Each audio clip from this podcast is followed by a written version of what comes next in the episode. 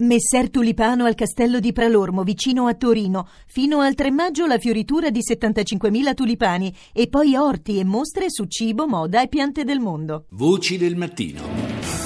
Le 6.38 minuti e 35 secondi, ben trovati all'ascolto della seconda parte di Voci del Mattino da Fabrizio Noli e parliamo subito di cibo italiano. Infatti la Federalimentare ha presentato l'Atlante geografico del food made in Italy nel mondo da cui emerge un dato quantitativamente rilevante, a dir poco ogni anno, pensate un miliardo e 200 mila persone comprano almeno un prodotto alimentare italiano e ben 750, 754 milioni sono i consumatori fideizzati. Ne parliamo con Luigi Scordamaglia, presidente di Federalimentare. Intanto buongiorno Presidente. Buongiorno, buongiorno a tutti voi. Allora, abbiamo citato numeri importanti che si traducono in qualcosa come 34 miliardi di euro, 34,3 a essere precisi, con un tasso espansivo del 2,7% rispetto all'anno precedente per quanto riguarda mm, l'export, eh, un dato ancora più segni- significativo diciamo, se si tiene conto degli ultimi eh, dieci anni che hanno visto diciamo, un trend a dir poco positivo. Qual è l'obiettivo alla luce anche dell'Expo di Milano, ormai alle porte, che potrebbe costituire diciamo, un ulteriore eh, volano da questo punto di vista? Numeri che lei citava dimostrano come la domanda di food and beverage italiano a livello mondiale sia in continua espansione.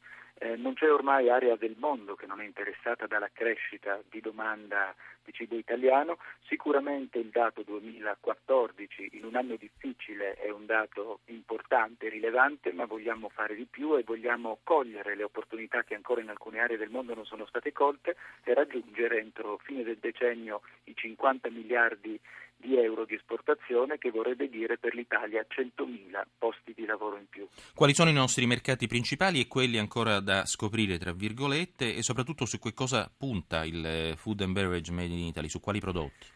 Ma I mercati principali sono sia quelli già consolidati, nel 2014 continua ad essere consolidata la posizione in Europa di Germania e Francia, ma la grande crescita è soprattutto quella degli Stati Uniti. Gli Stati Uniti riscoprono, se così si può dire, il prodotto italiano che conoscono da anni, ma lo conoscono nella maniera sbagliata in quanto su oltre 24 miliardi di consumo di prodotto food and beverage italiano solo 3 miliardi, 3 miliardi e mezzo è realmente prodotto in Italia, quindi un grandissimo fenomeno imitativo eh, che dobbiamo trasformare in opportunità sostituendolo con i nostri prodotti. I nostri prodotti sono tradizione ma anche innovazione, sono ricette antiche, territorio ma anche capacità di globalizzare nella distribuzione, quindi quello che dobbiamo fare è esserci, riuscire a fornire non solo la qualità eccezionale ma anche il servizio, la logistica, la distribuzione che ormai queste aree del mondo cercano. Ecco, lei ha parlato appunto della, contraffa- della contraffazione dei nostri prodotti alimentari come eh, di una sorta di stimolo, non soltanto diciamo di un eh, problema e naturalmente viene in mente il parmesan. Questo stimolo però eh, deve essere in qualche modo eh, affrontato forse anche con diversi, eh, con diversi mezzi, ecco, diciamo, si parla tanto da anni eh, della necessità per il food and beverage italiano di fare sistema? Troppe microaziende? Sicuramente sì, ehm, il, l'Italian Funding a livello mondiale vale tre volte quasi, vale due volte il nostro export, vale 60 miliardi, ma questo vuol dire che ci sono 60 miliardi in giro per il mondo da recuperare, perché l'Italian Funding non è altro che cercare la bandierina italiana dove i prodotti reali non ci sono, quindi sicuramente rafforzare gli strumenti legali di tutela della denominazione di origine. Oggi stiamo, l'Europa sta negoziando con gli Stati Uniti questo trattato bilaterale, il TTIP, dove la difesa della denominazione, il contrasto alla imitazione è un punto fondamentale. Quindi sicuramente lo strumento legale, ma sicuramente anche migliorare la nostra capacità di esserci, di essere presenti e di distribuire i nostri prodotti.